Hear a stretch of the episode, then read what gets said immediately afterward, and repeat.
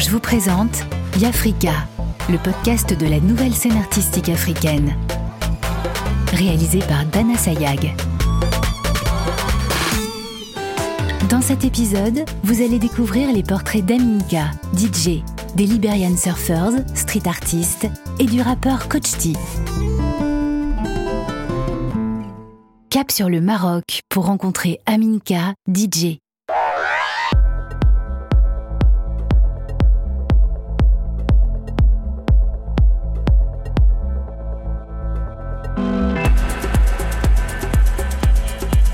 C'est Aminka, je suis DJ, producteur, acteur de la scène électronique marocaine. Moi, je suis africain. ok? J'ai grandi avec cette idée où euh, tu regardes la télé, tu vois ces musiciens, tu vois ces DJ, tu vois ces gens qui réussissent.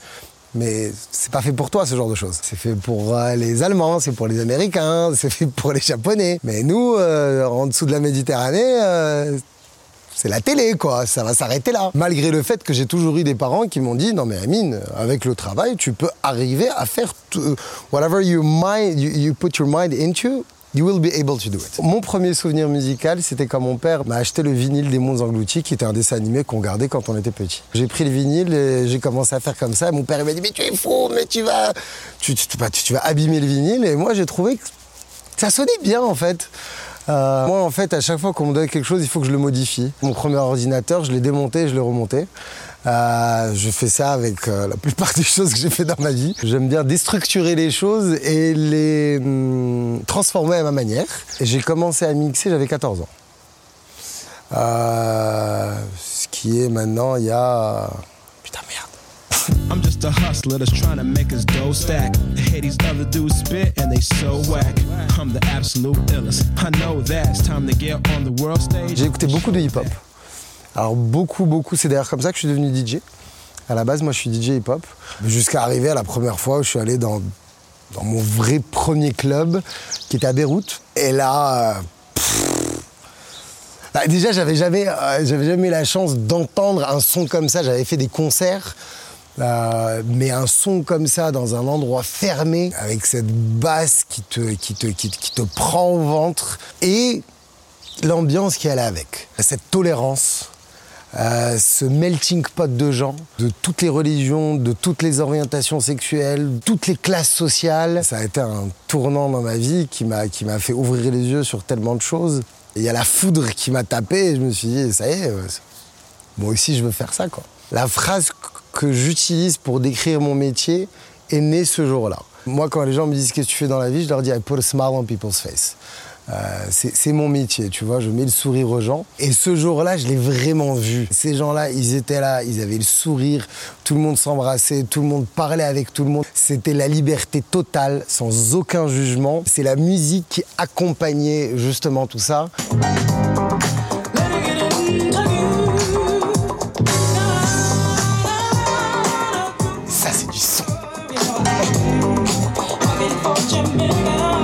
puis je suis rentré pour m'installer au Maroc et je commençais à sortir et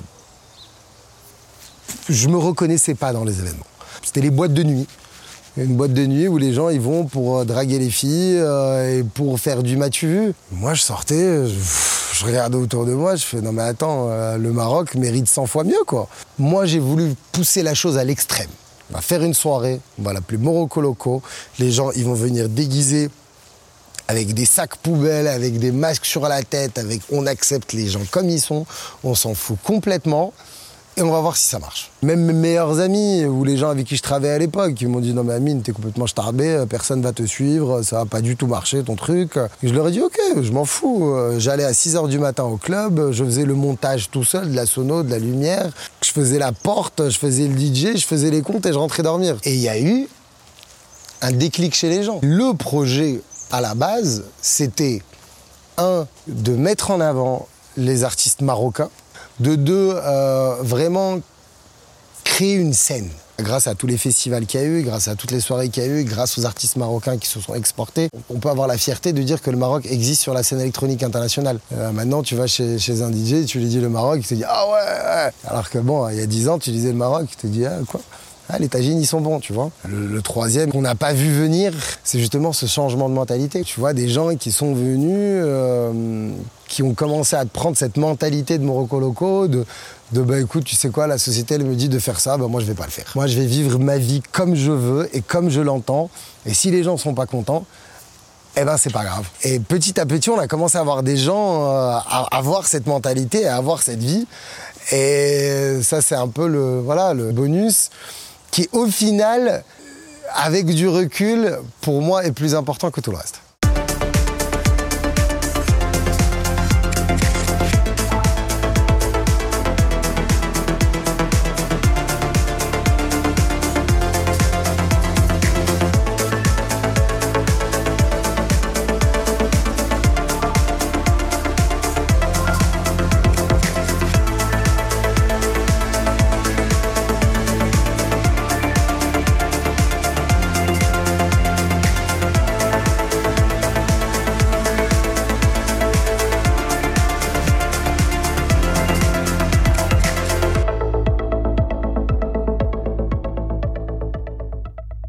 La musique électronique au début des années 2000, enfin fin des années 80, années 90, début des années 2000, je pense jusqu'à 2002-2003, il vraiment un mouvement. On sentait qu'on était différent, on se battait pour cette différence. Écouter de la musique électronique, c'était limite politique.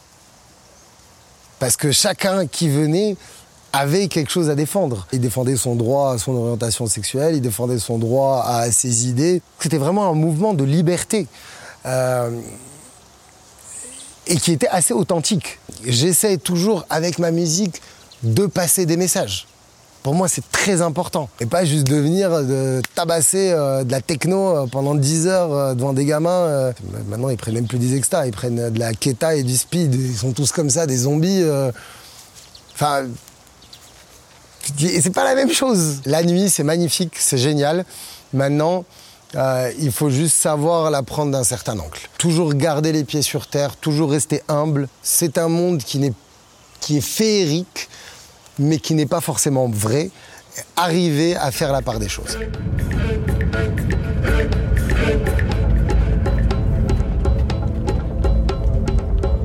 Tu as la tente au début, tu montes dans l'avion, tu t'installes bien. Ensuite, tu as le décollage, un peu de turbulence. On te sert ton premier plat, ton deuxième plat. Et puis après, tu as l'atterrissage et puis l'arrivée à la destination. Si tu ne passes pas par des émotions euh, différentes, tu vois, la tristesse, la mélancolie, les machins, tu peux pas exploser de joie. Et moi, c'est ce que j'essaie de créer dans mes sets.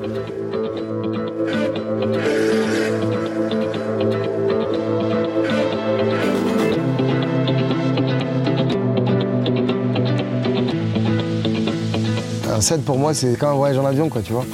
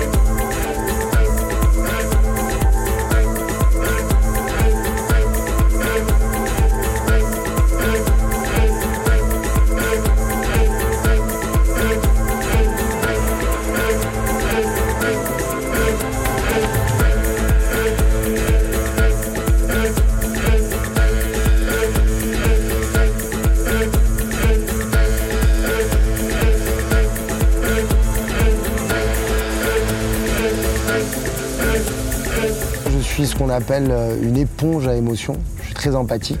Je ressens les, les émotions des gens et je prends ces émotions-là que je déstructure et que je restructure à ma manière.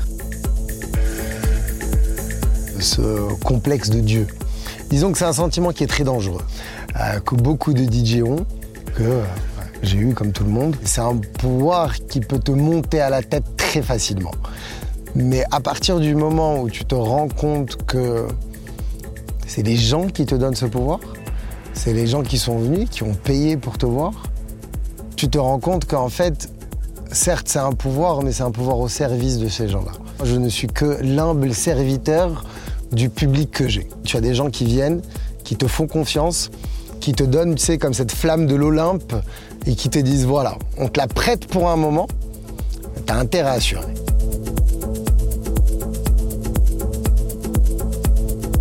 Mon objectif et ma fierté, c'est vraiment de, de- de- voilà, de, dire que je suis marocain et de, dire que je suis africain et de, prendre le drapeau avec moi et de, comme un étendard. Dans tous les pays où je vais, il y a toujours un Marocain qui sort qui fait Oh, Mghrebi Je dis Ouais Ah, t'es le Marocain Je dis, Ah ouais, c'est moi le Marocain. Parfait, mission accomplished. J'ai j'ai beaucoup parlé. hein. Ouais, ouais.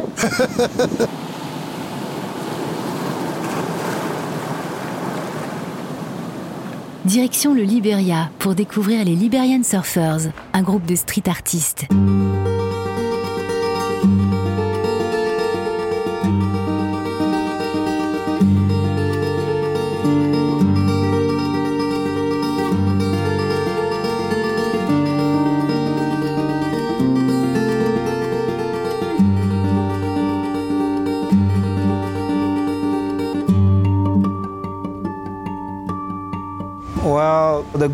Ce qui est bien avec le surf, c'est que ça m'aide à m'exposer en tant que personne. as a person, you know, and Le surf est aussi une bénédiction pour la communauté d'où je viens.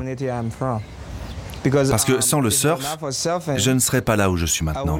D'une certaine manière, ça m'a donné beaucoup d'opportunités. Pour moi, quand je surfe, je me sens riche. Il n'y a rien qui m'inquiète. Je me sens bien quand je suis dans l'eau.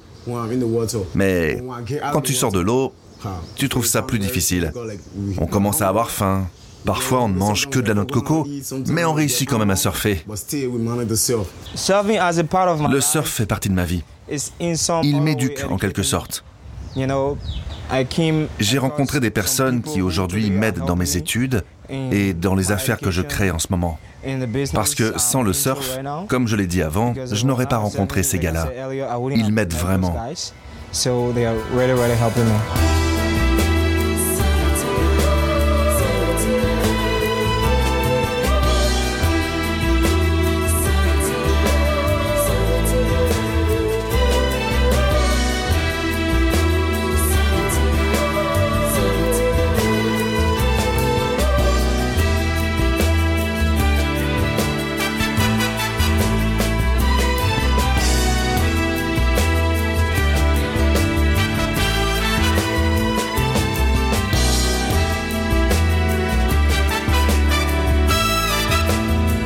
Je n'y connaissais rien en art.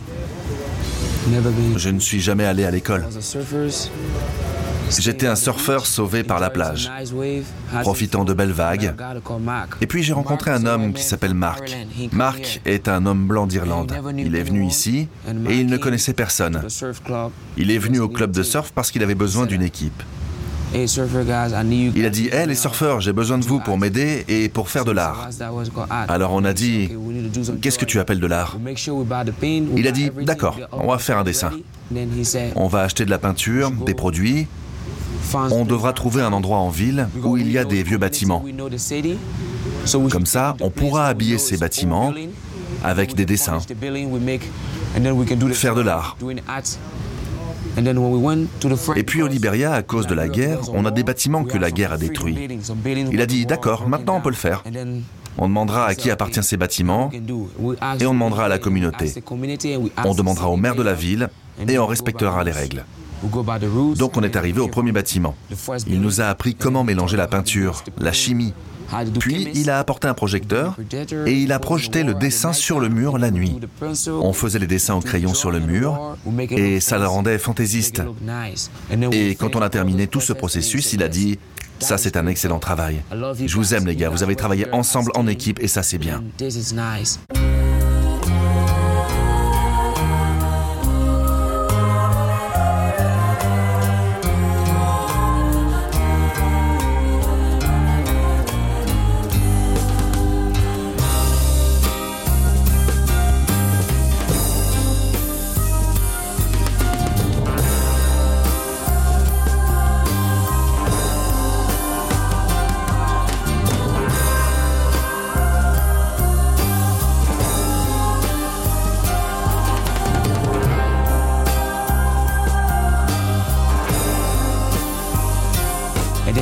Après ça, il nous a dit, quelqu'un est venu me voir et m'a demandé de faire un projet pour lui.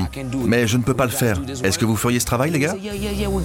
On a dit, ouais, ouais, on peut faire. On peut faire ça, on peut le faire. Après le surf, on n'a pas de travail à faire. Alors on va se concentrer sur ça. Il nous a donné des livres d'art. Pour moi, qui adore surfer, quand je regarde ses œuvres dans ses livres, je trouve ça très intéressant. Je voudrais aller à l'école pour apprendre à faire ça. Je ne suis pas allé à l'école, mais je sais dessiner, je peux faire des dessins. Je dessine pour moi. Je crois que le surf me permet d'éviter les problèmes, comme avec l'art. Parce qu'une fois que je fais mon art ou que je fais du surf, je me sens détendu. Il n'y a pas de problème, pas de discrimination. Tout va bien.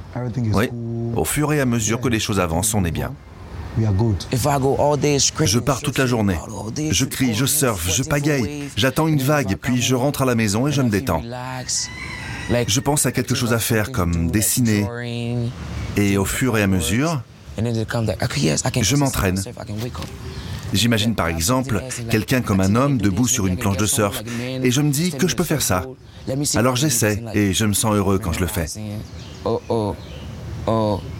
Ma mère m'a dit Mais t'es fou? Et je dis non. C'est un blanc qui m'a appris comment faire et je veux le faire. Je veux me concentrer là-dessus. Et si j'aime ça, tu vas en profiter. Et je vais en profiter. Alors je veux me concentrer là-dessus. C'est bon.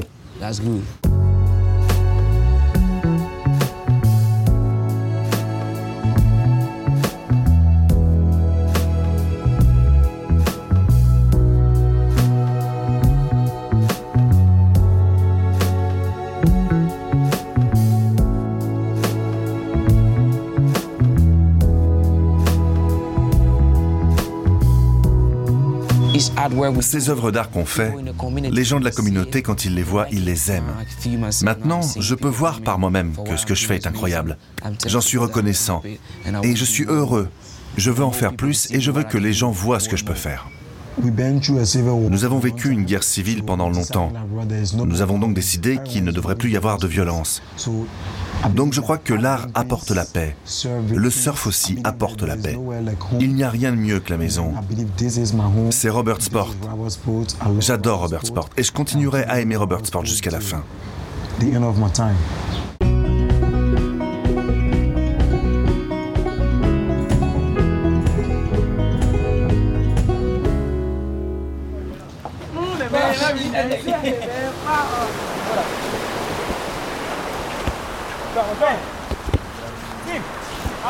En route pour la Guinée-Bissau, où vit le rappeur Coach T.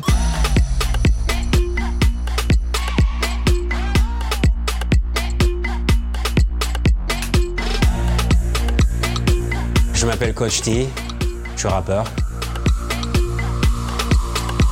J'ai grandi euh, avec la musique depuis que je suis né parce que mon père il a jamais lâché la musique depuis sa jeunesse aussi. Toujours à la maison, il avait un grand, piano, puis il a sa guitare et euh, chaque jour, mais c'est chaque jour hein, depuis que je suis né jusqu'à aujourd'hui, chaque jour euh, il joue à la guitare euh, le soir avant de, s'endormir et très tôt le matin.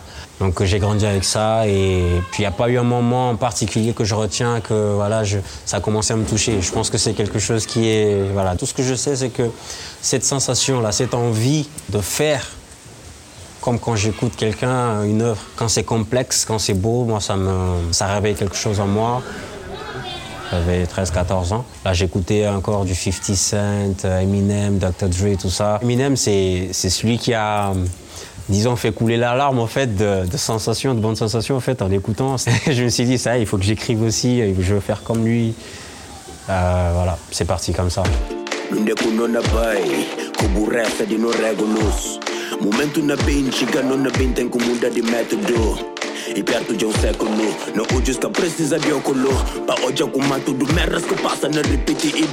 Le processus d'écriture et tout ça, c'était chaud. Au départ, pour faire un couplet, je me tapais euh, une semaine. Hein. Je savais pas comment organiser euh, mes rimes et tout ça. Mais après, avec le temps, voilà, je me suis rendu compte qu'à chaque fois, j'essayais, au, bout de, euh, au bout de quelques mois, les textes s'allongeaient. Donc ça m'a donné encore plus euh, euh, envie de continuer. Et je me suis dit, voilà, il y a du progrès, donc euh, ça veut dire que je peux y arriver. J'absorbe, parce que moi, j'apprends avec moi-même, j'observe, j'écoute les autres beaucoup. j'étudie, j'essaie de me mentaliser et de me dire est-ce que ça peut faire un son? Est-ce que, ça vaut vraiment la peine de, parler de ça? Mais je me base plus sur mon vécu et celui des autres aussi. Et le processus, il est solitaire euh, au moment de la création, en fait. Mais après euh, avoir conçu tout ce que j'ai, je suis obligé de partager. Il faut, il faut que j'ai quelques avis, euh, des potes qui sont très bons, mais qui rappent pas, qui sont pas des rappeurs. Ou, voilà, il faut, il faut toujours des avis, quoi. Ici, on est euh, à bord, au centre culturel José Carlos Soares, une des figures emblématiques de la musique bissau-guinéenne. Tout le processus euh, créatif de l'album, ça s'est passé ici. Nous, on se posait là, on mangeait là, on faisait tout. Voilà, on créait des instrus ici. Voilà, ici c'était l'endroit des freestyles? Au départ, je j'improvisais pas, j'arrivais pas à improviser au fait. Et je me sentais encore euh, incomplet en tant que rappeur. J'étais encore à cette phase-là en 2016-17. Et après, quand j'ai vraiment compris avec l'aide de quelques potes, c'est parti. Direita.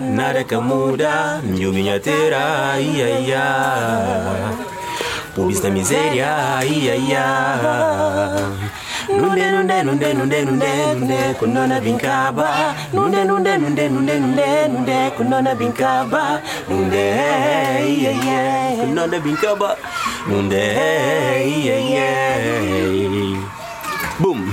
Chanter une langue et, parler cette langue, c'est le nord et le sud, quoi, rien à voir. S'il faut toucher la francophonie, bah, il y a un style de musique à faire, il y a une façon d'écrire, il y a une façon de parler, il y a des termes à utiliser. Après, ici, c'est différent parce que tu as aussi le, les palopes, les, les pays de la langue portugaise. Français, portugais, euh, ça va. Maintenant, ils sont ex aequo. Avant, c'était français comme ça, créole plus ou moins. Mais maintenant, ça va. Les deux, euh, je sens pas de différence. Dinheiro tá roda num círculo Mas daqueles que tá bebe água pu. Nunca confia na quem que na bem de pu Se de pu fica de bolsilhos da pu Enquanto você tá preocupado com catorzinhas Na rua para dar rapidinha Assim que o vizinho se vê com certas horas Se vizinha tá está sozinha Se jumna jumna na pera ou na esquina Broda tá lumba, broda paquina Papo reto para no catorzinhas Venta a vida tá pu vida bandidinha Être sur scène, c'est magique.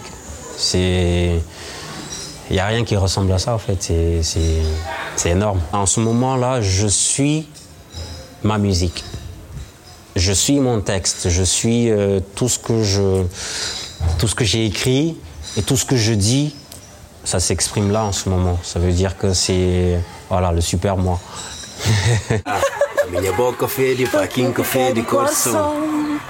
Minha boca fede pra quem que fede coração E se minha morto perto, então pecunça coração Um coisa certa, mina luta pra salvar minha jorção E aqueles que caceta arriba tem esse som Ah, c'est la superstar, pas moi. Ici, il y a toute une sorte de mélange de, de cultures. Ben, on reçoit un peu de tout, de partout. Mais le, je, je trouve que le, le Guinéen n'a- n'avait pas encore trouvé euh, euh, son identité dans cette immensité-là de, de- de- de diversité culturelle. Alors qu'on en a tellement, tellement que voilà, si on va explorer tous les styles musicaux de chaque ethnie euh, euh, qu'on a ici, on n'en finira jamais. On en a 30 et quelques. Et chaque ethnie euh, a deux, trois styles de musique qui leur est propre. On a toujours eu tendance à faire le style qui est imposé par les autres.